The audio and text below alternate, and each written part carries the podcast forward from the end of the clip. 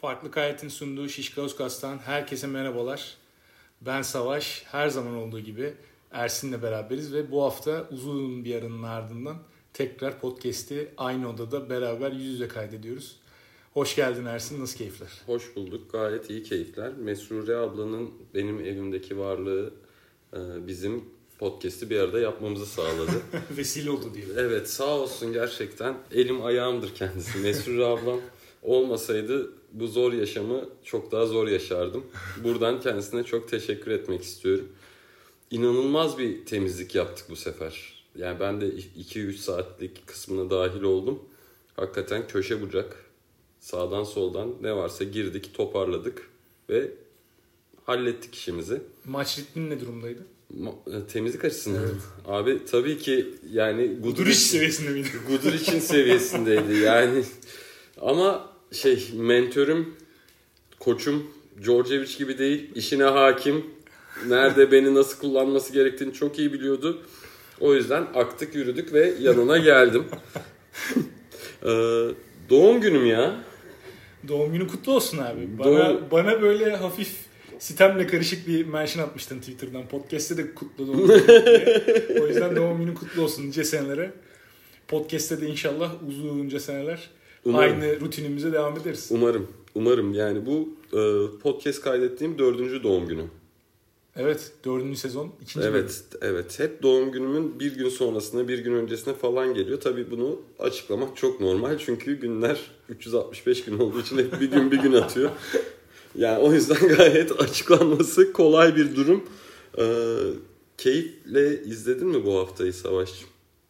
Bir noktaya kadar keyifliydi ama son özellikle Fenerbahçe maçının son 30 saniyesi için aynı şeyleri söyleyemeyeceğim. Ama olaylı bir hafta oldu yine. İstiyorsan Curcunalı. E, evet. Hem sağ içi hem sağ dışı. İstiyorsan önce sağ dışından başlayalım. Şiller'le başlayalım değil mi? Başlayalım Şiller'le. Kimsenin beklemediği bir anda yani sezonun daha ikinci maçı oynanmışken e, beklenmedik bir koç ayrılığı ki geçen sezon Covid döneminde sınırlı imkanlarla Zalgiris gibi gücünün büyük bir kısmını seyircisinden alan ve bunu manevi anlamda da söylemiyoruz. Yani e, gelirim anlamında da çok büyük oranda seyircisine dayanan ve o salonun doluluğuna dayanan bir ekip Zalgiris. O şartlarda çok düşük bir bütçeyle geçen sene yaklaşık 6,5 milyon euroluk bir bütçeyle e, sezonu tamamladıklarını açıkladılar geçtiğimiz hafta. Bu yıl bütçeye de artış olacağını açıkladılar seyircinin full kapasite salona dönmesiyle. Zor şartlarda fena bir sezon geçirmeyen yani son 2-3 haftaya kadar playoff potasında kalan bir Zalgiris bu sezon daha ikinci maçın ardından yani tarihteki en erken koç ayrılışlarından bir tanesine imza attı GM Motionas. Ne düşünüyorsun sen? Yani biraz haksızlık yapıldığı fikrindeyim ben ama senin fikrini merak ediyorum. Valla orada bence biraz şey e, yani iyi skorer Mudiay. E, Schiller'le Mudiay arasında bence çok bir uyum gerçekleşmedi.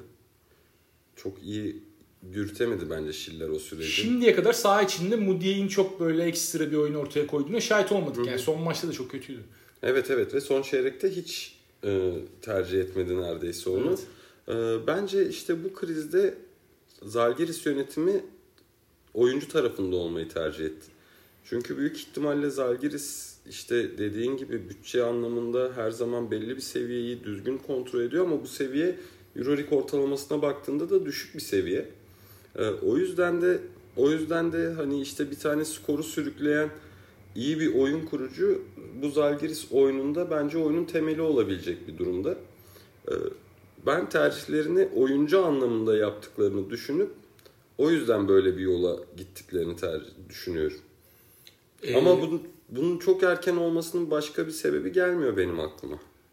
Biraz bence ideolojik farklılıklar da yol açmış olabilir. Yani koç tarafıyla özellikle GM arasında yer alan. Çünkü ben Motionas'ın açıklamalarını da okuma fırsatı buldum Hı hı. E, bu ayrılık sonrası. Moti Jonas diyor ki yani biz e, tamam yeni bir tarzı açığız işte daha ilerici bir basketbol, modern basketbol diye sürekli tabir ettiğimiz onu açığız ama bunun işte beraberinde galibiyetlerin de gelmesi lazım. Biz onun geleceğine inanmıyorduk tarzı bir şey söylemiş ve e, hatta Yaskevicius döneminden de örnek vermişti. Yaskevicius da mesela çok hani bazen sıkı olabiliyordu saha içinde ama Yaskevicius bununla beraber beraberinde bir kazanma alışkanlığı da getiriyordu demiş. Bence haksız bir karşılaştırma. Çünkü o zamanki yani Eskevicius'un da elindeki malzemeden önemli isimleri kaybettiği dönemlerde Zalgiris'in performans olarak ne kadar düştüğünü biliyoruz. Yani Eskevicius hep Final Four sezonuyla anılacak. Zalgiris ve Eskevicius özelinde. Bu ikisi bir araya Ondan geldiğinde. sonraki sezonda da ama yine bence Fena değildi ama yani Schiller'in yaptığının bir benzerini yapmıştı açıkçası. O da hani 8. sıradan playoff'a girmekle bence e, 9. olmak 10. olmak hani son 2 haftaya kadar o yarışta kalmak arasında çok büyük bir fark olduğunu performansını, bir üst seviyede de gösteriyorsun işte. Öyle bir avantajı var 8. sıradan playoff'a girmek. Evet yani playoff'ta da adından biraz söz ettirmiş oluyorsun. Sonuçta sonuçta belli bir hedef var. Burada ilk 8'e girmek zorundasın. Sonuçta o hedefi başarabilmiş oluyorsun. Yani bu başardığın anda yolda nasıl yürüdüğün belli olmuyor. Bu arada yani e, sen ideolojik sebeplerle ayrıldılar dedikten beri içimde bir şaka tutuyorum. Onu yapmak istiyorum. Motejonas yerli ve milli. Bu arada hakikaten öyle oldu. Çünkü Evet. gelen isim de yani Yuri Zdoc. Zdoc da herhalde e, Euroleague gelişiyle beraber Djordjevic'i bile böyle aşırı modernist, ilerici gösterecek bir evet, koç evet. olabilir. Yani o derece eski usul bir koç. Zdoc'u da aslında yakından tanıyoruz. Gaziantep'te de bir süre çalıştı. Ben e, bu kadronun ona nasıl uyum sağlayacağını merakla bekliyorum. Çünkü yani Moody'ye tamam evet Moody ile Schiller arasında belli bir e, oyuna bakış açısı itibariyle fark olabilir ama Moody de sonuçta e, topu elinde isteyen ve belli bir özgürlük isteyen bir oyuncu ve temponun yükseltilmesine ihtiyaç duyan bir oyuncu. İki hafta boyunca yaptığı top kayıplarını hep gördük yani. Yarı sahada e, rakiplerin onu daha çok böyle şuta yönlendirdiği durumlarda pick and roll'u yönetmeye mecbur bıraktığı durumlarda Moody'nin aslında verimsiz olabileceğini ve o kadar da iyi bir skorer olamayacağını biraz görme şansı bulduk ilk iki haftada. Şimdi bir tane sanırım atar baba. evet yani o Şimdi- orayı zaten ben hiç ölçü olarak görmüyorum Avrupa için. Şimdi ver bana 3 aylık maç şeyi, 3 aylık kondisyonu 15 sayım var. Harbiden bak. Bir tane Litvanya Ligi'nde sanırım iyi maçı var. 30 sayı attığı bir maç var ama Litvanya Ligi'nde bile Zalgiris bu, bu sezon e, zorlandığı bir maç olduğu yanılmıyorsam. Yani normalde Zalgiris'in çok böyle zorlandığını Litvanya Ligi'nde veya maç kaybettiğini, atıyorum uzatmada kazandığını falan görmeyiz ama bu sezon Zalgiris için e, iyi bir başlangıç olmadığını söyleyebiliriz. Hem Avrupa'da hem de e, yerel ligde. Zdovç'u ben çok yakıştıramadım bu arada Zalgiris organizasyonuna. O işte biraz daha böyle Şaras'ın yaptığı tip her oyuncunun iplerini elinde tutan bir koç mu getirsek düşüncesinden çıkmış bir hamle diye ben algılıyorum. Ama bu kadronun ona çok uygun olduğunu düşünmüyorum. Ben yani Lovren'in de mesela önemli bir role sahip bu kadro içerisinde ona çok uygun olduğunu düşünmüyorum. O yüzden burada iki ucu keskin bıçak çok oyuncu var. Loven uyumlu olur ya şöyle Ama olur. Overdose döneminde de Lovren'in ne kadar çabuk düşebildiğini gördük Yok, oyundan. yani. Şöyle olur işte e, şeyden Baus pası uzun pivota indirelim o da biraz sırtı dönük oynasın. Olursa ne hala oyunu gibi bir şey olabilir. Olabilir, olabilir. Ben daha ziyade şey açısından söylüyorum. Ee, oyuncunun özgüveni açısından. Ben Moody ve Lovren'in böyle işte en ufak hatada kenara alındıkları bir senaryoda çok kolay e, %100 güvene ulaşıp da tüm yeteneklerini sahada sergileyebilecek kadar böyle kafası oyunun içinde ve e, kurşun geçirmez adamlar olduklarını düşünüyorum mental açıdan. O yüzden bana da garip geldi biraz. Yani ben Schiller'e bir tamam Schiller'le belki olmayabilirdi. Evet devam edilmeyebilirdi ama Schiller'e bir 5-6 hafta daha verilmesini hak eden bir isimdi bence geçen sezonki performansı. Abi ben bugün şaka günündeyim. Sen üst üste Şiller dedikçe şunu demek istiyorum. Tansu Şiller. Bilmiyorum belki de o seviyede bir yolsuzluk falan da yapılmış olabilir yani. Arkadaki Zannetmiyorum abi ya. Bu şeyde bu Schiller gibi e, şeyin oyunun akademik yönünü de şey oyunun akademik yönüne de kafa yoran adamlarda hiç bu tarz işlerin olacağını düşünmüyorum ya. Bakalım ben Schiller'in geleceğinin parlak olduğunu düşünüyorum eğer Euroleague'de Evet devam abi. ederse. Ama onun için bir opsiyon da mesela Erdemcan'ın izlediği yolu izlemek de olabilir. Yani NBA'de de sezon daha çok e, başında, daha e, hazırlık döneminde takımlar. Ben öyle bir hamlenin de olası olduğunu düşünüyorum. Yani e, Amerika'da bir yere gidip bir takımın staffına katılması da söz konusu olabilir o Yani yüzden. Erdemcan dışında başkaları da bu yolu seçti biliyorsun ve e, bizi o artık olmaz bizim şey oldu. Lord, Lord Voldemort'umuz oldu. İsimle anmıyoruz artık podcast'te. bizi olmaz dertlere salan bazı isimler de bu yolu seçti. Yani Schiller varsa böyle seninle iyi anlaşan bir süperstar lütfen onun takımına git. Peki abi istiyorsan o zaman taze maçla başlayalım yine. Efes CSK maçıyla başlayalım. Top sende. Ee, yani CSK'nın kontrol ettiği bir maç oldu ve Efes'le alakalı bizim çekincelerimizi sezon öncesi burası acaba olmayacak mı bu sene? Hani bu- burayla alakalı soru işaretleri var dediğimiz yerleri Efes'in bence bir kere daha valide ettiği bir maç oldu. Efes uzun anlamında yine sıkıntı yaşadı. Hı hı. Orada Ergin Ataman e, bir türlü istediği adamı e, bulabilecekmiş gibi durmuyor mevcut kadro içerisinde. Çünkü Petrushev de tamam Petrushev zaman zaman e, ışık gösteriyor. Gelecekte Hücum anlamında, olabileceği hücum anlamında bence gerçekten yani çok üstlere çıkabilecek bir şeyde seviye. ama işte çok ya toy bir oyuncu hala. Evet. Çünkü özellikle uzunların işin savunma tarafında e, nerede duracağını öğrenmesi, pozisyon alma bilgisinin gelişmesi bunlar çok zamanla olan şeyler. Tabii ki ya bazı oyuncular 20 yaşından itibaren bu konuda çok ön plana çıkıyorlar. Yeteneklerini sergileme şansı buluyorlar. Oyun zekası çok yüksek seviyede olabiliyor bazı oyuncuların. Bazıları da atletik özellikleriyle yetenek seviyesi e, daha doğrusu oyun zekası üst düzeyde olmasa da bu açıkları kapatabiliyor. Ama Petrushev bu tarz bir oyuncu değil. Yani Petrushev'in biraz daha zamanla gelecek o doğal olgunlaşma sürecine ihtiyacı var. Bu takımda da Efes onu Petrushev'e sunabilir mi mesela? Özellikle ilk hafta izlediğimiz Real Madrid ve bu hafta izlediğimiz CSKA Efes seviyesine yakın takımlar. Ve Efes'in kafa kafaya oynayacağı bu sezonda e, büyük bir rekabet içinde bulunacağı bütün sezon boyunca hem sıralama açısından hem oyun açısından Hı hı. hem de yeri gelecek playoff'ta direkt karşı karşıya geldiğinde head to head'te kapışacağı takımlar bunlar. Bu seviyede Petrushev ile alakalı olan soru işaretlerini ben ilk iki hafta itibariyle giderebildiğini düşünmüyorum.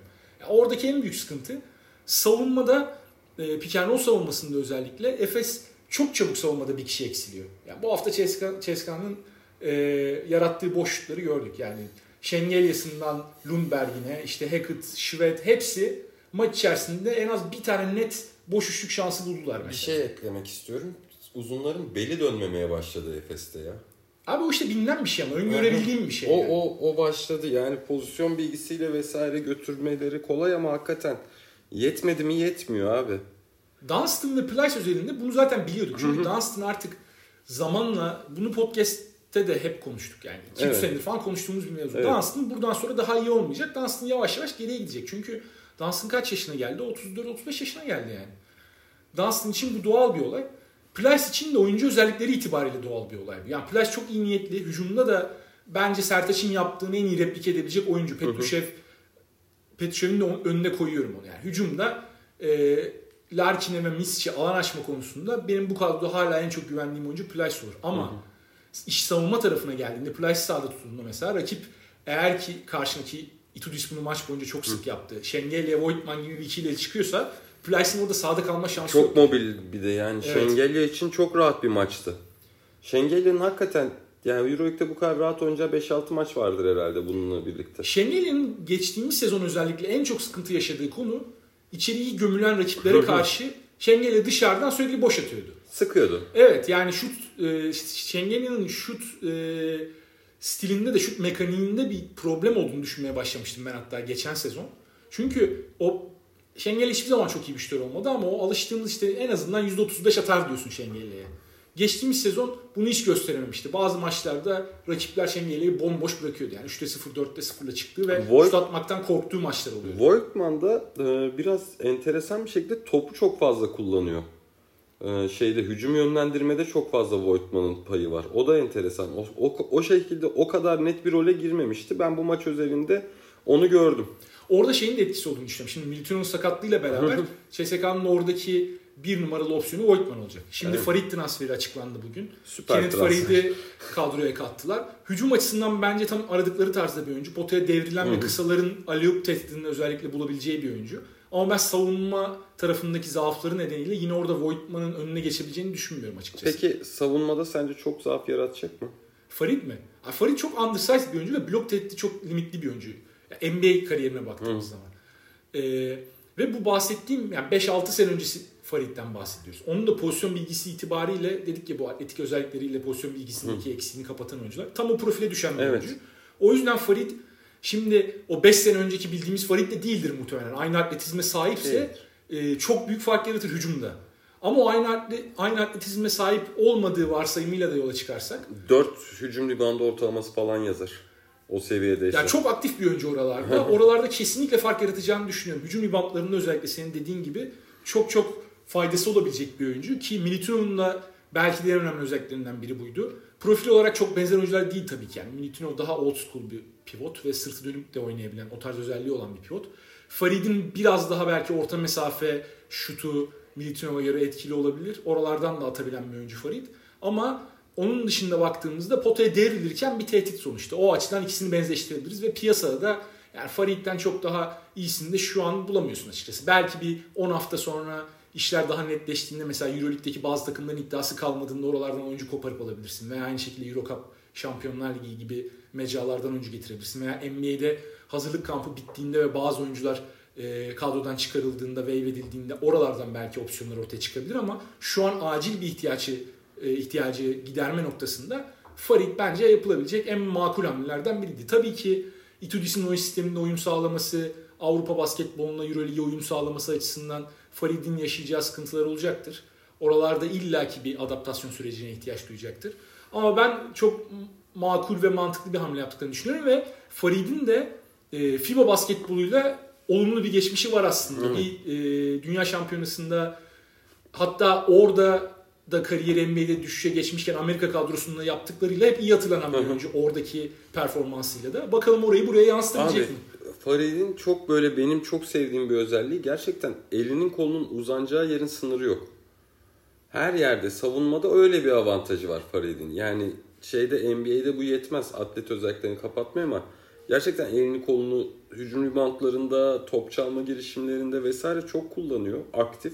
Hiperaktif bir oyuncu. Evet. Sinir bozar. Yani bak şimdi sana bir anımı anlatayım.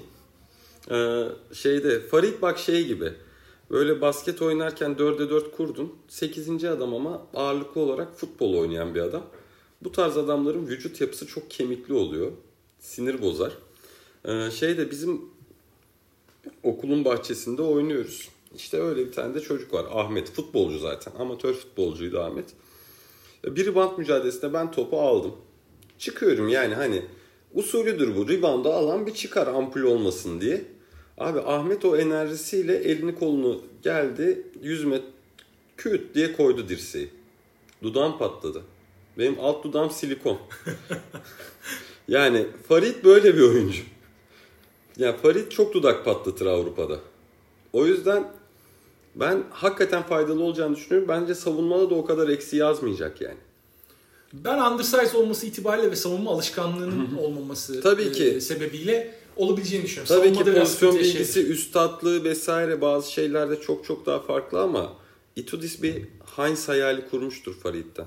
İşte tam tersi bir oyuncu bence. Yani Heinz hücumda çok böyle bazen ön plana çıkmayabilen yani hücumda tamamen o aktifliğiyle, hiperaktifliğiyle iş yapabilen bir oyuncu. Ama savunmada artık tamamen oyuna hakim ve çok Tabii elit canım. özellikleri olan bir oyuncu. Yani. Farid tarafı tam ters bence. Hücumda elit özellikleri olan bir oyuncu. Hem reboundlarda hem de pota çevresindeki atletizmiyle o bitirme konusunda çember seviyesinde bitirecekler. İşte ben buna ben buna duracağı yeri öğretebilir miyim acaba? Ulan öğretirsem işte ben buna artık 32-33 yaşında bir oyuncu yani. O yüzden ya. Farid'in buradan sonra ben çok öğrenebileceğini düşünmüyorum. İşte Biraz öyle. okuyun tarzı bir transfer. Oyuncu Hı. özelliği açısından değil de. İşte öğrenebilenler oldu ya zamanında. Bakalım Yudo. yani. Itudis, Yudo gibi. Evet yani ama Yudo da daha gençti geldiğinde. Bir de Yudoh da, Yudoh da savunma özellikleriyle ön plana çıkan bir oyuncu. Tamam NBA'de çok süre alamayan işte bir oyuncu ama. İşte ona hücumu kattı ya Obradovic. Bakalım işte bir yönü eksik bir oyuncu Farid'de. Ben işte o, Belki o tamamlar. El kol, o el kol enerjisi, o el kol enerjisinin hayal kurdurduğunu düşünüyorum. CSK'nın yani senin için bu mesela çok büyük bir kara delik ama ben çok severim yani. Çok büyük bir kara delik değil hayır, bu arada. Voigtman'ın, çok büyük bir kara delik Voigtman'ın savunmada sen Voigtman savunmasının yok hükmünde olduğunu düşünüyorsun ya genelde o yüzden diyorum. Ya şöyle Efes tarzı e, şu an çok mobil bir 5 numarası Hı. olmayan rakiplere karşı Voigtman o kadar büyük bir kara delik değil. Ama e, mesela şimdi CSK başka bir rakibe karşı oynadığında atıyorum Real Madrid'e karşı Real oynadığında karşı çok fizikli bir 2 5 numaraya karşı Voigtman sıkıntı. Tabii Voigtman, Voigtman her çeyrekte 5 dakikada bir bir dil dışarıya çıkar Voigtman'da. E bir de oranına girmesi de olası. Ama işte şey hani o, o tarz şeyde savunmadaki uzun savunmasındaki bazı şeylerini sıkıntılarını giderebilecek bir oyuncu olabilir o el kol çabukluğuyla vesaire. Ben o tarz bir şey bekliyorum Farid'den. Oradaki en büyük kilit bence şu olacak. Ee, ya büyük ve uzun oyuncuları, kalıplı oyuncuları, Real Madrid'in pivot rotasyonu gibi pivotları zaten Avrupa'da savunabilecek pivot sayısı çok fazla değil yani o seviyede olan fiziki itibariyle. Ama Farid eğer ki kısa savunmasında, switch savunmasında etki yapabilirse adamını kolay geçirmeyen bir oyuncu olarak sahada bulunabilirse o zaman fark yaratabilir savunmada. İşte onu yapabileceğini düşünüyorum ben de. Valla sevdiğim oyuncudur. Sevdiğim oyuncudur. Yani 2K'daki bu GM modlarında her zaman bir Farid koyardım takımıma performansı düşmeye başladığı zamanlarda ucuz kontratla. CSK için 10 numara transfer. Helal olsun. Peki e, Efes'e dönelim. Ben Efes'le alakalı biraz Tamam. daha konuşmak Ben de istiyorum. CSK ile alakalı son bir şey söyleyip sonra Tamam. Efes'e dönelim. Ee, Şivet top kullanmıyor. Abi ben çok, çok bu arada beğendim Şivet'in kullanılma şeklini iki haftadır. Yani Şivet bilmiyorum kendiyle mi alakalı yoksa Itudis sen otur oturduğun yerde burası CSK kimki değil mi demiş geldiği andan itibaren ya da Şivet kendi kendine bunun farkına varmış. Bilmiyorum onu ama Şivet e, kullanması gereken yerde top kullandı. Yani hiç zorlamadı. O, Top kaybetmedi 9 metreden Top kaldırıp atmıyor yani. Ya. Top kaybı sıfır Şivet'in. Yoktur herhalde bu son 150 maçta falan bakmadım ama. Evet. Ya Şivet bu rolde kullanılmaya devam edilirse ve e, o artık kendini şöyle diyeyim kendi kendini imha eden o Kimki'deki moduna dönmezse ki orada zaten biraz da zorunluluktan Şivet o seviyedeydi ama yıllardır o sistemin içinde var ola var ola Şivet'in de artık özünde öyle bir oyuncuya dönüşüp dönüşmediğini de bilmiyorduk. Çünkü Şivet'i ilk CSK döneminden hatırlarsan Şivet hiç böyle bir oyuncu değildi. Şivet bunun tam tersi bir oyuncuydu. Kenardan gelen yani o CSK'daki o oyuncu Şivet'in bugün bulunduğunu düşündüğümüz profildeki oyuncu Teodosic'ti. Orada Şivet kenardan gelen Teodos için savunmadaki zaaflarını kapatan inanılmaz bir atletizm getiren hatta Şivet'in aleyupları o dönem meşhur. Yani şu an hayal edebiliyor musun Şivet'in aleyup yaptığını? İnanılmaz atlet bir oyuncuydu bir kısa için o dönem. Ve çok iyi bir enerji getiren kenardan e, bir skor gücü getiren hiperaktif bir oyuncuydu. Demin aslında Faride dediğimiz gibi. Şu an herhalde Şivet'i e, tasvir edebileceğimiz son kelime olur. Hiperaktif kelimesi. Tabii tabii. Şu an tam tersi bir rolde Şivet. Şivet'in şu anki rolü tam böyle doğayen. Aynen öyle. Kesinlikle. Şivet doğayen olmuş ya. Ya duayenliği kaldırabilmek önemli abi. Şivet bunu kaldırırsa var ya CSK'yı finale kadar güle oynaya götüren şeyde olur. CSK bence öyle bir takım çünkü. Ya Şived'in bir numarada olmayacağı ama Şived'in bir tane daha skorer oyuncu. Hani bir opsiyon daha şeklinde kullanılacağı bir kısa rotasyonu. CSK geçen sezonunda bir adım ötesine taşıdı. ben Evet, de evet. katılıyorum aynı şey. Aynı fikirde. CSK fizikli bir takım ve yani forvet ve uzun rotasyonda iki tane de süperstarı var. Clyburn ve Şengelya. Lumberg oyuncu olarak yükseliyor ki zaten Lumberg'i ben fiziki çok itibariyle abi. Fiziki itibariyle vesaire de zaten yani hakikaten savunması zor bir oyuncu. Yani o fizikte Çok yüksek, çok hızlı. o kadar atlet savunmada sağlam ve hücumda da şutu gerçekten yani temiz bir şut. Yani bıraktığın zaman kaçırmıyor. De- Kaçırmıyor, derecesinde bir seviyede oynuyor. Ya orada öyle bir şey var. Bir de bunların yanına işte bir tane duayeni ekledin mi zor zaman şeyi ne diyorlardı ona? Tehlike anında camı kırınız adamı. Aynen. Evet. Yani Şivet bu rolü kaldırdığı dakika alır yürür baba. Efes'e geçtik. Orada son bir şey söyleyeyim. CSK'nın fizikli bir takım olması da aslında orada Şived'i taşıyabilmeleri açısından çok büyük avantaj. Tabii canım. Şived kimki de bu lüksü hiç yaşayamadı ama burada Lundberg, Şived, Clyburn, Kurbanov, işte Şengelya veya e, Voigtman da olsun hadi. Bu şekilde bir beşle çıktığın zaman sen Şived'i en zayıf, rakibin en zayıf halkasının üstüne atıp da adam değişip de Şived'i bir zaaf olma konusunda e, hani yalnız kendi başına bırakmıyorsun kimki de olduğu gibi. Peki sana şöyle bir soru soracağım. Şimdi bir Mesut hater olduğun için. Ee, Mesut'a Fenerbahçe'de şöyle bir Şivet rolü çizemez miyiz ya? Fenerbahçe o kadar komple bir takım değil abi ya. Değil mi? Yani onu kaldıramıyorsun sen. Ayrıca ben Mesut'un yani ben Mesut'u bu arada çok severdim yani. Son Sevilirmiş iki canım sen Arsenal taraftarısın. gelmeden önce ben çok severdim. Kadrodaki en sevdiğim 2-3 oyuncudan bir tanesi. Mesut En o iyi bir de o kadar. AKP'li de değildi o zamanlar. bu kadar ön plana çıkmamıştı. Evet yani çünkü Mesut Mesutluğunu kaybetmeye başladığında başka şeyleriyle ön plana çıkmayı tercih Ama yani etti. 3 senedir 4 senedir çalım atmışlığı olmayan bir oyuncudan bahsediyoruz. Attı. Ben bu kadar bu kadar söylüyorum. Yani bir tane atmıştır, Attı iki geç. tane atmıştır. Yani. Gire- Giresun maçında attı galiba ya da şey Antalya maçında mı attı bir tane. Ama işte şey hani Mesut'a mesela Fenerbahçe'de çizilmesi gereken rol bu değil mi? Yani Mesut skor yapmaya devam edecekse mesela Şive'de o rolü çizdiğin zaman Şive'den skor yapmasını bekliyorsun. Yani futbolla basketbol sağlıklı iki karşılaştırma değil ama Şive'de o rolü çizdiğinde Şive'nin skor yapmasını ve bitiricilik göstermesini bekliyorsun. Mesut da bu sene yani iki tane gol atarak başladı.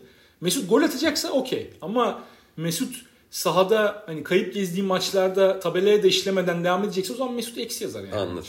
Tamam Efes'e geçebiliriz. Efes'e Efes'e dönelim tekrar. Ben bugün farkındaysan zirzopluğumla. Neyse ben bir espri daha gelecek diye bekliyordum da en azından oradan yok yok. Aylık zirzopluk haftamız bu hafta kotanı, demek ki. Kotanı mı dolduruyorsun? Tabii. Bir dahaki zirzopluğum Kasım ayındaki bir programda artık yani. Efes'te ne eklemek istiyorsun abi? Geçen haftadan çok farklı bir şey yoktu aslında Efes'te. Ya bu hafta başka bir maç oynandı aslında. Geçen hafta hücumda çok sıkıntı yaşadı Efes. Bu hafta savunmada büyük sıkıntı yaşadı ve maçı sürekli ses kanalı... Geçen hafta bence savunmada da sıkıntı vardı yine. Ya tabii yine Şöyle bir sıkıntı vardı bir de. vardı evet. Şöyle bir sıkıntı vardı bir de Madrid geçen haftaki sıkıntı şuydu. Madrid yani Tavares varlığından dolayı çok rahat 4 tane oyuncusunu sağa sola dizebiliyor. Ee, şut atarken çok daha rahat ve Efes hiçbir şekilde Tavares'e bir çözüm üretemedi. Yani aslında e, Real Madrid'in geçen haftaki hücum ribandı performansı bence oyun planının bir parçasıydı. Bu, bu hafta yine Efes reboundlarda eksi 10 yazdı galiba CSK'ya karşı. Yine benzer bir sıkıntı var. Bir de onun dışında işte o dediğimiz o hareketli oyuncular ki uzunlar da Şengelya da bence çok hareketli şey olarak. Ee, onu çok rahat domine edebiliyor. Clyburn zaten bence şu an ligin en iyi oyuncusu olabilir. Genel ona o, overall da. anlamda. Ha var gerçi de. Hani En iyi overall- 5 oyuncudan biridir yazarım yani. Yani en iyi forveti olduğu kesin ama yani hani o açıdan şey yok. Mirotic demeyiz. Yani ben Clyburn'u tercih ederim. Özellikle Yani. kilit anlarda ön plana çıkması ve hani bir köşeye pusup kalmaması. Evet evet bir de oyunun içinde hep enerjisini katıyor, her şeyi yapabiliyor vesaire. Ya işte çok rahat e, Efes'in hakikaten fizik anlamında bu ayakların yetmemesi işi ortaya çıkıyor. Yani atıyorum bir Monaco maçı falan zor geçer Efes için bu oyuncu yapısıyla. Öyle rahat rahat alıp yürüyemez geçen senenin orta zamanında yaptığı gibi. Onu biraz daha beklemek lazım. Yani çok erken de hani ortalığı yangın yeri yapmanın ben çok manası olduğunu Yenemez demiyorum ama savunma anlamında ben artık bu sıkıntıların devam edeceğini düşünüyorum. Ben o, o açıdan katılıyorum. Yani, Savunmadaki Tuğla Anderson bile yavaşlamaya başladı abi. e, Simon da aynı şekilde savunmada zaten hani çok böyle ön plana çıkan e, savunmacı diyebileceğimiz bir oyuncu değildi. E, Simon bile artık yavaş yavaş hem sakatlıkların etkisiyle hem yaşın etkisiyle Bu hafta yoktu. bir adım geri atıyor. Bu, Bu hafta, hafta yoktu. yoktu. Onu da çok aradılar. Ben de ondan bahsedecektim aslında. Efes hücumu yani Efes 96 sayı attı bir maçta. 16 asistle 96 sayı atabildi. Ee, burada CSK evet 96 sayı yedi Efes'ten ama Efes'in o alıştığımız e, yarı sahadaki özellikle top dolaşımını devam ettirmesine hiçbir şekilde izin vermedi. Ben burada yine döneceğim dolaşacağım hani biraz takmışım gibi olacak ama yine orada 5 numara mevzusuna takılacağım. Abi ama çok hakikaten takılınacak bir mevzu ya. Ya orada şimdi Plyce sahadayken sahayı açabilen bir oyuncu var orada. Ee, Dunstan sahadayken yani kesinlikle tamamen çem- çember çevresinde oynayan bir oyuncu var.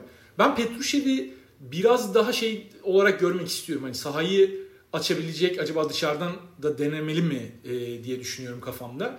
Oralarda daha aktif olacak ve e, top eline geldiğinde biraz daha atmaya yönelik düşünecek bir oyuncu olarak e, kullanılması gerekiyor diye düşünüyorum. Yani Ergen Ataman da böyle düşünüyordur bence. Çünkü Petrushev geliyorken hatırlıyorsun yani şutu var diye düşünüyorduk. Evet.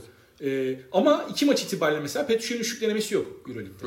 Yani oyuncunun kendi güveniyle mi alakalı, kullanılma şekliyle mi alakalı onu söylemek için erken daha. O yüzden okları kimseye yöneltmeye gerek yok bu noktada. Ama Efes'in e, top dolaşımını net bir şekilde negatif etkileyen bir durum bu. Çünkü orada ne oluyor? Mesela Misic de e, bu maçı çok iyi geçirdi skora baktığınız zaman. Yani 32 sayı attı Misic. 7 üçlük attı ama Misic'in asıl özelliğinin ben hala skorerli olduğunu düşünmüyorum. Yani Misic oyuna en büyük etkiyi hem skoru yaptığında hem de oyunu yarı sahada kontrol ettiğinde e, yapabiliyor. Bu etkiyi yapmasına izin vermedi CSKA. O da Efes'in e, alıştığımız hücum temposuna girememesine sebep. Doğru. Yani son en azından son 5 dakikaya kadar CSK bu yönde e, sürekli özellikle yıpratacak e, Larkin ve Misic ikilisini onların üstüne kısalar ve forvetler atarak. Çünkü Clyburn de savundu Misic'i. Tamam Misic skorunu üretti yine. Misic çünkü o kalitede bir oyuncu. Ama işte Efes'te o top dolaşımı sağlanmadı. Burada Simon'un eksikliği net bir biçimde arandı. Anderson, Anderson farklı bir oyuncu. Anderson'ın da çok önemli özellikleri var. Ama Anderson o top dolaşımına yardımcı olacak ve Anderson batarya ya takımın içinde. Aynen öyle. Biraz kenardan o da etki oyuncusu yani. Ee, Anderson dediğim gibi o yarı sahada Larkin ve Misic'e yardımcı olacak ve beyler sizin üstünüzde bugün çok büyük bir baskı var. İki topta ben yönlendireyim. Hücumdaki aynı döngüyü devam ettirelim diyebilecek e, özellikleri olan bir oyuncu değil Anderson. O açıdan sıkıntı yaşadı Efes. Ve e, maç boyunca bir türlü kontrolü ele alamamasının sebebi de buydu bence Efes'in. Yani son 5 dakikada Efes çok önemli bir seri yakaladı. Maçı neredeyse kazanabileceği noktaya da getirdi ama sen CSK'ya 35 dakika boyunca maçın kontrolünü verdiğinde son 5 dakika yeterli olmayabiliyor. Doğru. Bugün e, Bindeki Euroleague programını izlerken İhsan Bayırken şeydi yani bu maç başka bir averaj bir Euroleague takımına karşı olsaydı 92-77 girseydi son 5 dakikaya Efes bugün muhtemelen kazanırdı dedi. E, ya doğru bence de. Ben doğru. de kesinlikle katılıyorum. Ama işte Efes'in hedeflediği yerler averaj Euroleague takımlarına karşı oynadığı maçlar değil. Efes'in hedeflediği maçlar bunlar ve ben bu maçların da sezonun gidişatında özellikle rakipleri e, rakiplerin birbirine psikolojik üstünlük sağlamada önemi olduğunu düşünüyorum. Abi e, Fenerbahçe'nin Euroleague şampiyonu olduğu sene bence Obradovic e, şey şampiyon takımın nasıl ilerlemesi gerektiğine dair daha farklı bir yol çizdi. Sezonda zaten sakatlıklar da vardı ama normal sezon düşük tempoda takıma hep bir şeyler öğretmeye çalışarak, hep bir oyunun e, düzenini en doğru hale getirmeye uğraşarak, inşa ederek getirdi sezona. E, bu da bence şampiyonluğu, direkt şampiyonluğu hedefleyen takımlarda böyle bir yol çizilmesine yol açmış olabilir diyorum. Yani böyle bir yol da çiziyor olabilir Ergin Ataman şu an kendini. Ben biraz e, bunu Ergin Ataman'ın kişisel seçimi olarak değil de elindeki oyuncu grubu ve şartlar itibariyle. Biraz çünkü şampiyonluktan sonra mental bir yorgunluk işte, da oluyor. Yani sezon, Onu da söylemek lazım yani. Fiziksel yüklemeyi çok yapıp sezon başında fiziksel yüklemeyi çok yapıp ondan sonra taktik inşasını sezon içerisinde de geliştiriyor olabilir diye düşünüyorum. Hani bu bir şey düşüneceğim. Çünkü geçen seneki Efes'te benzer şey oldu. Ondan sonra işte Fenerbahçe'nin daha sonra Obradoviç'te final yürüyüşleri hep benzerdi. O yüzden bu sadece bir akıl yürütmeydi. Yani ne kadarı doğru ne kadarı yanlış bilmiyorum. Ama bir şey ekleyeceğim. Geçen sene Efes'in e, şeyden sonra, Ocak'tan sonra özellikle yine bence bir inşa döneminin sonunda uzun rotasyonun temel parçası Sertaç'tı. Dunstan ve Plyce onu tamamlıyordu. Şimdi e, uzun rotasyonun ana parçasını Efes kaybetti. Dunstan yaşlandı. Plyce'ın rolü arttı ki bence Plyce o kısıtlı rolde iyi katkı veren adam. Kesinlikle. Ben de e, ee, 10-15 dakikanın üstünde Plyce'ı yorar yani. Ana rotasyondaki rotasyonun ana parçasını çıkartıp rotasyonun en alt sırasına bir adam aldın. Yani ikinci parça ve üçüncü parça bir anda rolleri yükseltti ve en alt parçaya bir adam aldın. Ya Efes'in bence uzun transferinde Petrushev transferi bence doğru. Ama asıl bir ana parçayı eklemesi lazımdı bence Sertaç'ı kaybettikten sonra. Ben şöyle bir tahmin yapayım. Bence Efes bu kadroyla bitirmez sezonu. Kesin. Kesin. %100 bir şey, biri gelir. Hatta bir ya da iki oyuncu bence gelir. Kesin. Bence 4-5 oynayan bir oyuncu kesin. Çünkü 4 numarada da bir açık. Hı-hı. Yani Moerman için de aynı şeyleri söyleyebiliriz. Tamam iyi bir maç çıkardı CSK'ya karşı. Ee, belki de uzun zamandır oynadığı en iyi maçlardan bir tanesiydi Hı-hı. ama Moerman'a da sezon boyunca bu seviyede oynayacağına dair bir e, güvenim var mı mesela? Benim yok şahsen. Yok. Ya Singleton orada asıl ön plana çıkmasını Hı. beklediğimiz oyuncu. Moerman ikinci e, sıraya koymasını beklediğimiz oyuncu. Ama Singleton da bu sezona yavaş başladı. E, orada ya hem 4'e backup hem 5'e backup olabilecek bir oyuncu benim de şahsen tercihim olur. Çünkü tek 5'e backup şey tek 5'e opsiyon olacak bir oyuncu getirdiğin zaman da bu sefer orayı çok şişiriyorsun. Efes'te çünkü iki tane direkt 5 numara var. E, onun dışında 4-5 oynayacak şu anda 3 oyuncu var. Petrusev'i de mi 4-5'e koyuyorsun? 4 oynar. Bence savunmada daha büyük sıkıntı olur 4 Öyle mi diyorsun? Ha, hücum anlamında dedim ben. Yani 4 yetenekleri de var. Ama hadi 3 tane direkt 5 var diyelim. Senin şeyin olsun. 2 tane de 4-5 oynayan adam var.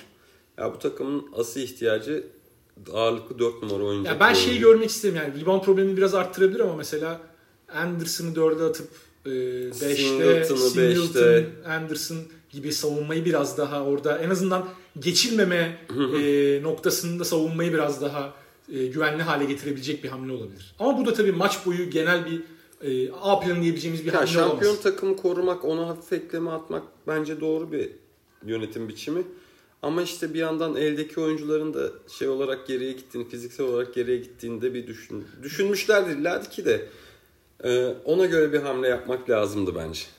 Ee, ben hani yapılan eklemenin hani biz bu takıma gerçekten bir ekleme yaptık denecek seviyede bir ekleme olduğunu düşünmüyorum. Petrushev kumar yani. Çok Evet, genç bir oyuncu. Çok ihtiyacı yoktu. Efes'in ama işte aslında. Şimdi kağıt üzerinde bakınca Efes'in Petrushev gibi bir eklemeye dışında yani çok böyle baba bir eklemeye ihtiyacı yoktu ama şampiyon takımın üzerine bir tane sos atardın abi. Yine yenilmez gibi dururdun yani. Bence eklenmeden ziyade Efes'in ihtiyacı olan şey parça değişikliğiydi. yani bir e, 10 bin bakım 20 bin bakımı tarzı. Yani Moerman'a, Dunstan'a devam etmezdin mi bu Dunstan'a ya bu hani bir anda hepsine birden teşekkür etmezsin ama iki tanesi bence değişmeliydi. atardın. Seneye Moerman'la Anderson'a öyle, evet. atardın. Öyle bir şey. Orada kontratı biten oyunculardan bir iki tanesinden çıkılıp oraya yeni bir kan getirilebilirdi. O noktada sezon boyunca neler yapacak Efes? Ben dediğim gibi transfer kesinlikle bekliyorum. Evet, Efes'i konuşmuyorsunuz diyenlere de yarım saatlik Efes konuşmasıyla Selam yolluyorum Efeslilere. Ee, peki o zaman Fenerbahçe maçının son 30 saniyesiyle başlayalım istersen. Tamam. Öncelikle şunu söyleyeyim. Tweet de attım. Hatta bu konuyla alakalı bayağı mention da geldi. İlk önce ben hakemlerden bir iki dakika konuşmak istiyorum. Verilen sportmenlik dışı faul kararlarının ikisi de %100 doğru.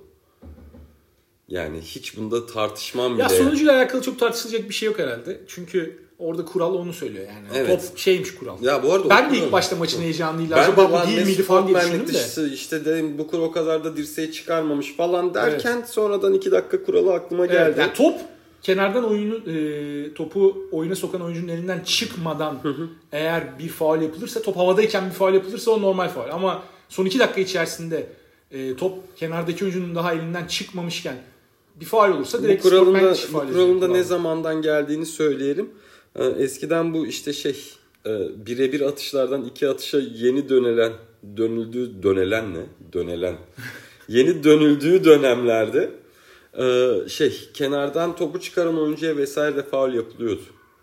Ve normal faul oluyordu. Adam kenardan topu çıkarmaya çalışırken bir anda faul atmaya geçiyordu vesaire. Böyle şeyler olduğu için ya da direkt işte top çıkmadan oyuncuya direkt faul Bu yapılıyordu. süreden özellikle yemeden Evet. topu bir an önce elime alayım. Taktik Evet, o taktik en önemli faulde taktik fauldeki süre kaybının önüne geçmek için getirilen bir kural. Yani bu kuralı koyanlar mesela Nedovic'in yani Booker'ın savunmadaki sıfır yazışı ve bu tarz hatalara meyilli oluşunu falan düşünmemiştir yani. Yani kuralın içerisinde bu Booker'ın yaptığı faul yok. Ya Booker niye böyle bir faul yapıyorsun abi? Yani ne gerek var orada Nedovic'i engellemek için vücudu çıkarmaya, omuzdan kolunu genişletmeye falan. Booker'ı bırakalım. Yani orada yaptı tamam evet. Çok büyük bir hata yaptı ama Guduric'e gelmemiz lazım burada. Yani Guduric'te de bak Booker'da da Guduric'te de geleceğim bir yer var Djordjevic. Guduric'in Guduric bu sene hazırlık maçlarında oynamadı değil mi? hiç oynamadı. Hiç oynamadı. Hiç oynamayan bir oyuncuyu ki bence vasat bir performans gösterdi maçta da. İyi Ya bir performans- hücumda bazı şeylere ilaç olabileceğini gösterdi ama ayaklar gitmiyor abi. Abi iyi iyi adam yani bu adam baba adam diyorsun sahadayken. Ya kaliteyi gösterdi ama fizik açısından sahadaki Daha maç ritmi sıfır. oyuncu ortalamasının %50'si diyebileceğimiz. Maç seviyede. ritmi sıfır ya işte bu adam orada işte driplingle topu sola attı. Yani o sportmenlik dışı faul abi. Çünkü top artık çok önde ve sol elde tamamen. Guduric'in hamlesi de direkt oyuncunun sağ eline. Yani bu net bir sportmenlik dışı faul. Oyunun bu kuralların geldiği halde. Ya bunu atıyorum CSK'ya çalabilir miydin? Ülke Arena'da çalabilir miydin? Başka yerde çal. Ya bunlar ayrı. Ama çalması gerekiyor yani. Hani niyet okumaya gerek yok. Şu anda yani orada CSK yoktu. Fenerbahçe vardı. Yani Fenerbahçe'de de Euroleague'de Fenerbahçe'de de kimse hadi şunları doğrayalım falan dediğini zannetmiyorum. Hadi ya da Panathinaikos'a kazandıralım. Ya böyle şeylerin olduğunu düşünmüyorum. Niyet okumaya da gerek yok. Kuralda baktığında net bir sportmenlik dışı. Burada bence sıkıntı maç ritmini kaybetmiş.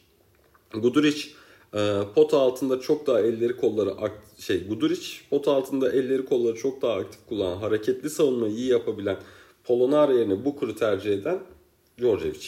Orada ben Booker'ın sahada olmasını hiçbir şekilde açıklayamıyorum. Hah yani. O yüzden bence şu iki fauldeki, iki sportmenlik dışı fauldeki en temel sıkıntı Djordjevic'in tercihleri. Benim fikrim bu yönde. Katılıyorum ben de sana açıkçası. Yani e, oyunun şu an geldiği şekle bakarsak, kural kitabına bakarsak taktik faul yaparken dikkat etmen gereken bir numaralı şey topa niyetin olmadığını ben de biliyorum. Sen de biliyorsun Ersin. Guduric de biliyor, Djordjevic de biliyor, işte hakem de biliyor, Nedovic de biliyor. Herkes biliyor. Yani Ama Ama Guduric- taktik faul yapmaya geldiğini herkes biliyor orada. Guduric bir ay sonra o, to- o müdahaleyi öyle yapmaz. Adamın karşısında biraz daha... do- Adamı da çok rahat geçildi ki. Macon'a çok rahat geçildi. Adam, adamı zaten her yerde çok kolay geçirdi Guduric. Bütün maç boyu 40 dakikalık bir Çok kolay. Hiç böyle güle oynaya geçti Macon. Ve hamle yaptı yani. Bunu Orada- normal maçta ya hamleyi yapmazdı ya da geçilirken müdahale yapıp Hamleyi- faul yapardı. Abi hamleyi yapacaksın. Orada hamle yapmasını ben bir şey görüyorum. Ha bu arada şeyi tartışalım. Orada 3 sayı öndesin. Ee, adam seni geçmiş, üçlük tehdidi kalmamış, potaya doğru gidiyor. Faul neden yani? Evet abi. Hem süreyi durduruyorsun hem bedava 2 sayı veriyorsun. Bırak atsın gitsin. Atsın. Ya da potaya yönelecekse bırak uzunlara bırak. Blok Aynen olur. uzunlara bırak. Blok olur. Biri çok güzel göğüs koyar. Oyuncu iyi şut çıkaramaz vesaire. Hepsi olur yani. İlla ki faul yapacağım diyorsan da dediğim gibi herkes biliyor taktik faul yapmaya geldiğini. O yüzden kurala göre taktik faul yapmamış gibi görünebilmek için yapman gereken şey topa hamle yapmak. Bir numara kural bu. Yani. Yani, bir faul yapılıyorken şu an bakılan bir numaralı kriter o. Çok hafif de bir faul olsa mesela. Henry'nin de başına aynısı geldi. Henry'e de bir sportman dışı çalındı. Oyuncu özellikle arkadan faul yapıyorsan, arkadan oyuncunun sırtına müdahale ediyorsan hakem diyor ki topla alakası yok. Bu sportman Ya bu arada bu, bu kural bence çok ağır. Kural genel anlamda ağır ama işte kural bu abi.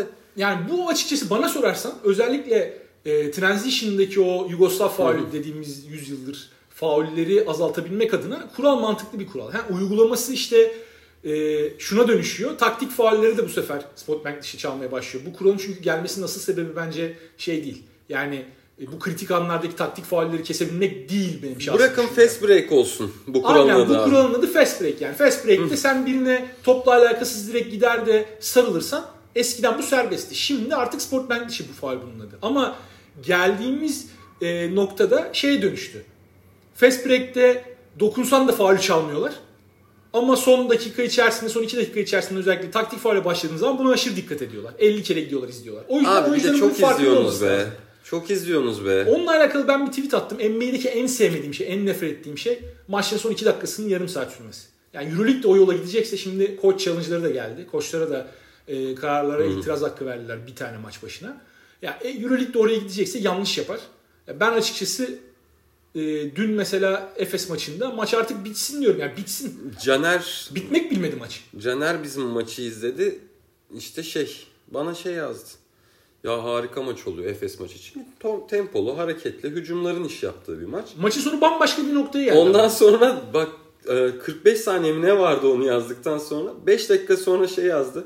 Yok ya galiba o kadar harika değil bu maç. Daha bitmemişti maç çünkü. İşte o fikri bile kafandan siliyor. Çünkü Eh, maçlar bitsin diyorsun yani. Maçlar genelde insanların aklında özellikle yakın maçlar son 2-3 dakikası. Evet Sen abi. o son 2-3 dakikayı bir şeye çevirirsen böyle hani artık Allah belasını versin bu maçın bitsin noktasına getirirsen insanları. insanlar diyecek ki abi bu nasıl maçtı ya ben haftaya son 5 dakikasını e, şey hani 5 dakika izlerim bu maçı. Euroleague izlemenin bütün maçı izlemenin manası yok abi. der yani. Evet abi.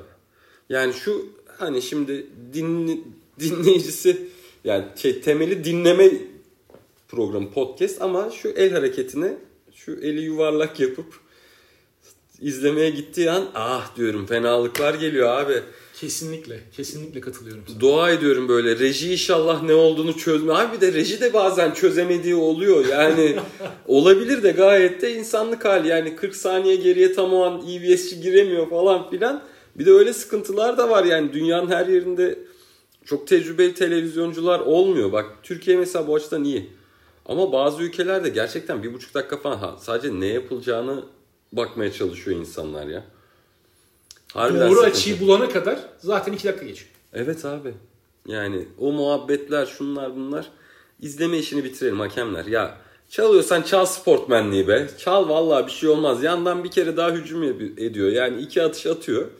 Zaten faul çalmışsın. Ya yandan bir tane daha hücumu da bırakın savunma düşünsün ya.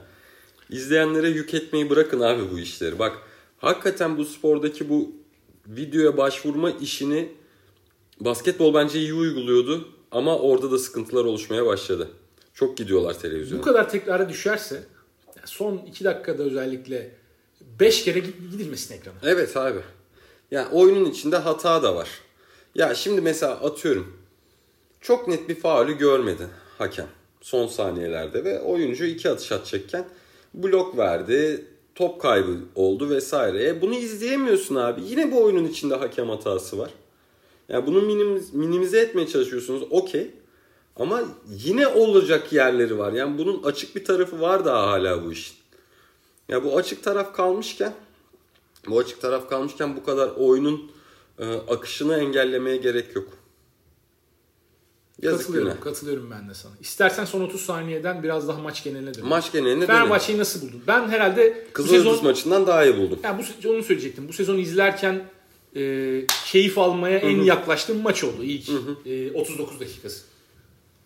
Hücumda özellikle. Ama maç koparamamak enteresandı. Koparabileceğin ya çünkü Panathinaikos Euro Cup takımı ya. Yani Euro Cup derken bile bir tereddütte düştüm ben şahsen. Yani Papayanis, Papa Petru. Onun dışında Nedovic. Nedovic de işte yani.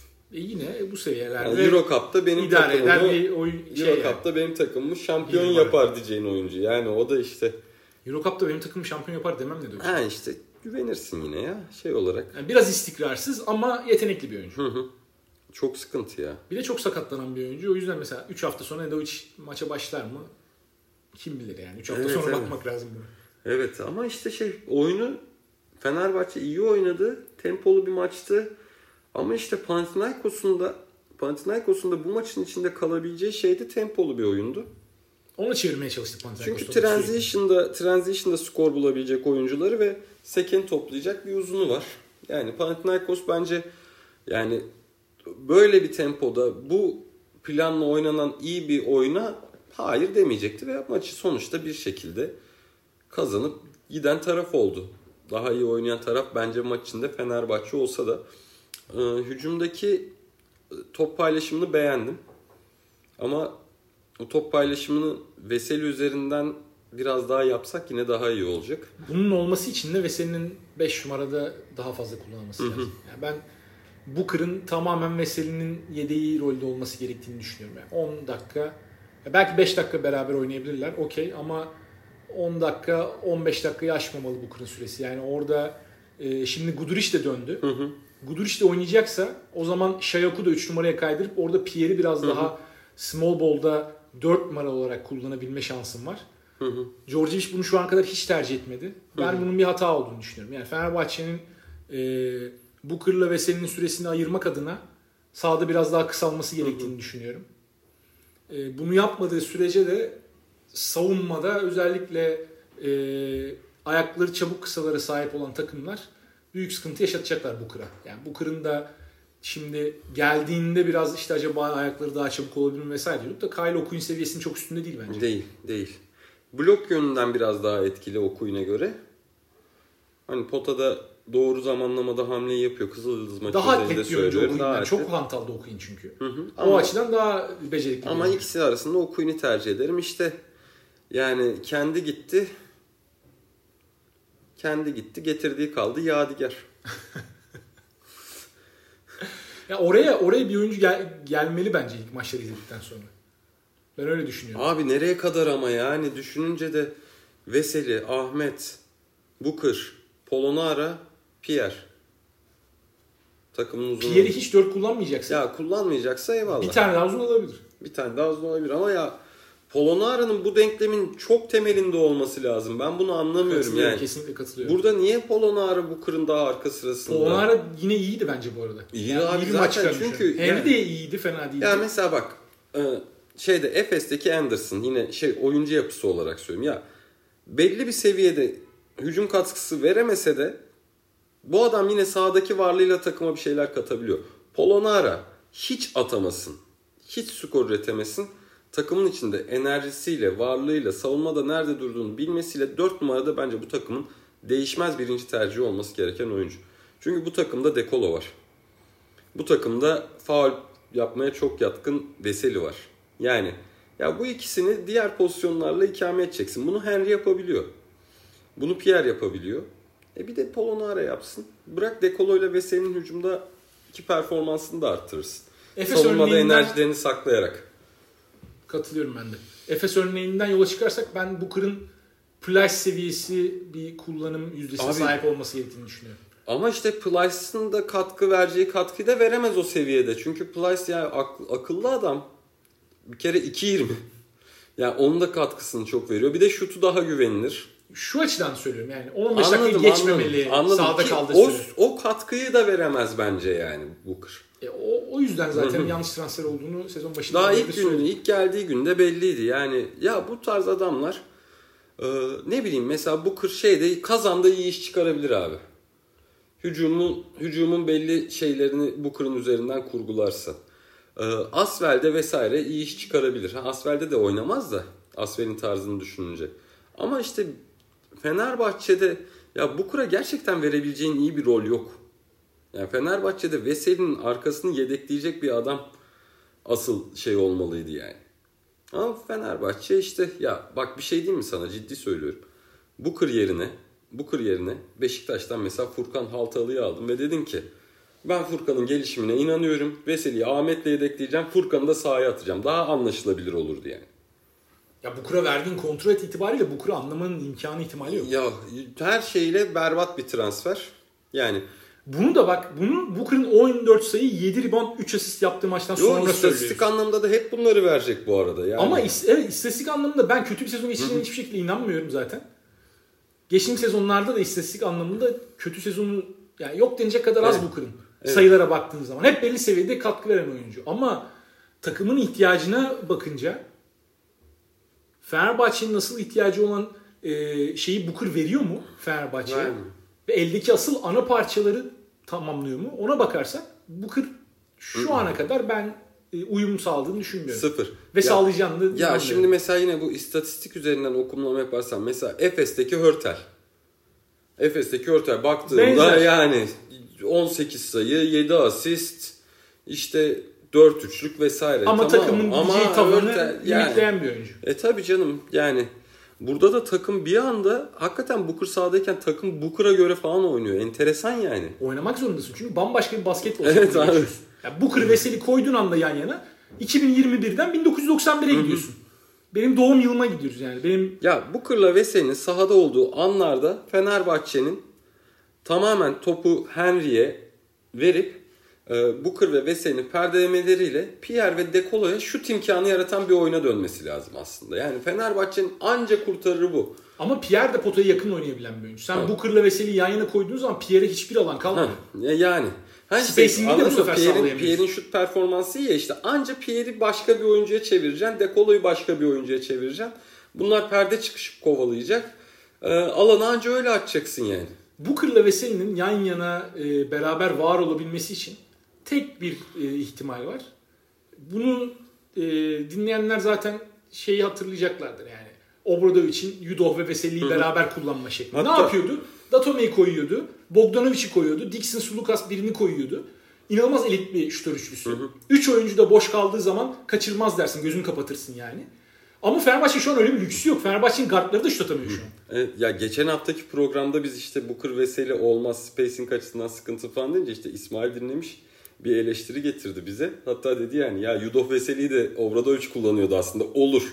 Ama bu kadroda böyle olmaz. Bu kadroda olmaz. olur yani. ama böyle olmaz yani. Olabilir. Bir de Booker'a şimdi Yudov Veseli ile alakalı şöyle bir durum vardı. Yudov Veseli'yi sen yan yana koyduğun zaman savunmada diyordun ki ben bunun yanına 3 tane şey koysam fasulye sırrı koysam zaten 65 sayı yiyeceğim Tabii maksimum. tabii. Ya Booker'da öyle bir durum yok. Booker savunmada eğer Yudov'un getirdiklerini %60'ını getirebiliyorsa ben tamam diyeceğim. Ama hücumu da akışkan yapabiliyordun Yudov Veseli ile falan. Ya böyle hakikaten de ne takım ne hücum ediyorduk ya. Ya yine katılıyorum. Bak sen şu an şeyle bakıyorsun böyle işte e, nostalji nostaljiyle böyle tatlandırılmış bir gözlükle bakıyorsun geriye doğru. Yudov Veseli döneminde hep şey diyorduk. E, bu takım hücumunda çok sıkışıyor ya diyorduk. İşte Panathinaikos maçından yani o çeyrek final döneminden itibaren hakikaten top oynuyordu. Ama orada da yine Fenerbahçe savunmasıyla kazandı. Bogdanovic'in performansını hatırlıyoruz ama Fenerbahçe yine orada 90 95 sayı atmadı. E, şu anki Efes gibi bir takım değildi o Fenerbahçe. Ama oyunun içinde Rakibi daha akıcı, kazandı daha ama akıcı, daha topu keyifli. daha doğru kullanabiliyordu.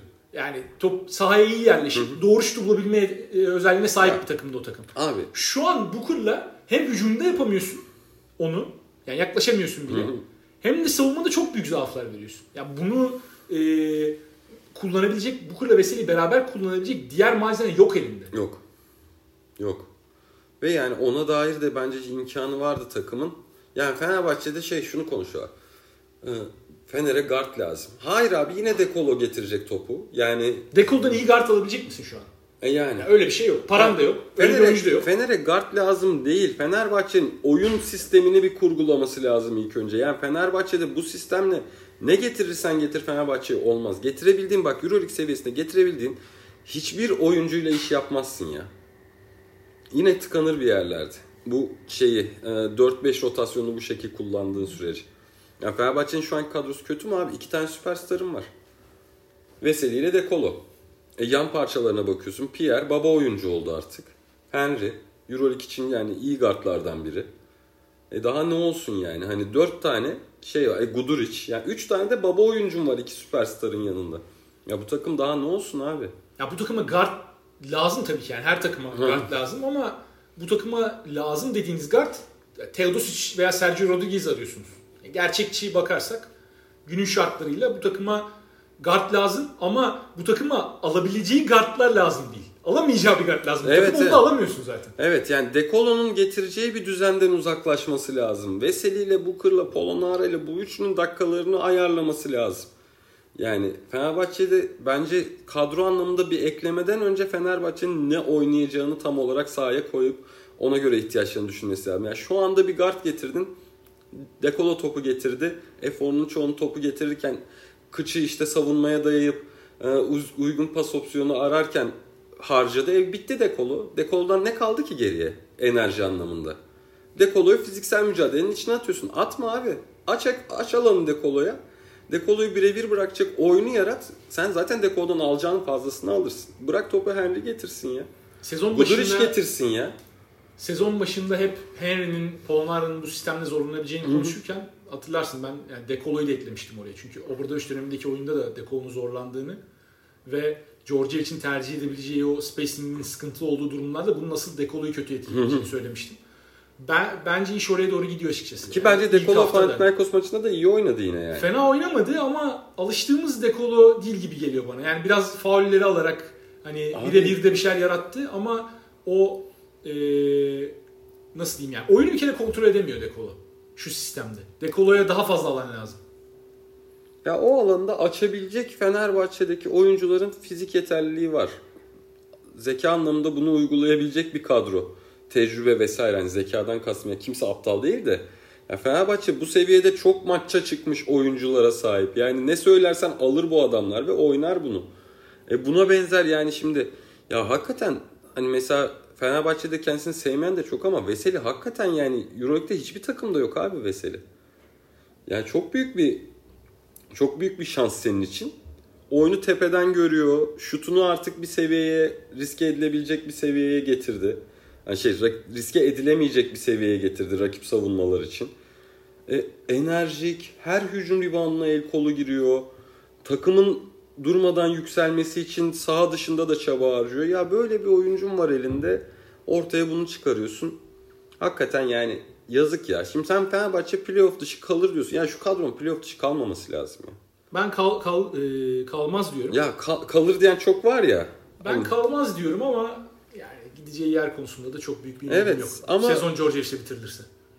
Ama yazık günah yani. Hakikaten yazık günah. Ya, Ya, fikstüre de bakıyorum bu arada. Dün onunla alakalı bir tweet de attım. Kasım'dan itibaren Allah. 21 Ekim'den e, hemen bakayım. 21 Tekrar Ekim'den kayıtlı 20 Kasım'a kadar mı? Taraflar arası. E, 21 Ekim'de Real Madrid deplasmanıyla başlıyor. Sonra 12 Kasım'a kadar Fenerbahçe şöyle bir hatta 16 Kasım'a uzatalım onu. Fenerbahçe'nin şöyle bir maç fikstürü var Euroleague'de. Real Madrid deplasmanı, Barcelona içeride, Olympiakos deplasmanı, CSKA deplasmanı, Milano içeride, Bayern dışarıda. Yani ben şahsen Georgia için bu fikstürden sağ çıkabileceğini düşünmüyorum. Valla yani Şahsi tahminim bu yönde. 6 maçı izlersen ben de sağ çıkamayabilirim bu fikstürden yani. Televizyon başına hakikaten. yani ya Deyip istiyorsan yavaştan kapatalım. Evet ya. Bu arada Güzel bir son oldu. Biraz e, pesimist bir son oldu ama. çok sıkıntı. Bu arada Dunstan şeyde e, Mayıs ayında 28 Mayıs'ta 36'yı dolduruyormuş. Ben biraz önce baktım Dustin 34 mi 35 mi derken. Daha da fazlaymış. 36'lar güzeldir ya. 36'yız artık baba. Ama şimdi yani der dersen beni koyar mısın nefesin pivot rotasyonunda bana sorarsan yani koymam herhalde. Ben, 36. koy, ben koymam. ben koymam şahsen. Ama yani şeyde e, Çin'de 10 sayım var. Onu da söyleyeyim. Yani şu halimle Çin'de 10 sayı atarım. Yani Moody'ye bir- 30 atıyorsa sen de bir 10 atarsın. Rahat atarım ya. Ya Vietnam'da falan MVP olurum mesela yani. Oraların oyun tarzını düşününce Evet Vietnam Ligi 2022-23 MVP'si Evet. Ersin'le beraber Euroleague'de. Kabeza sersin. Euroleague'de- Japon Kabezas'tı değil mi oyuncu? Bana benzettikleri. Euroleague'de haftanın maçlarını değerlendirdik. Ee, haftaya tekrar görüşmek üzere. Hoşçakalın. Kendinize çok iyi bakın. Hoşçakalın.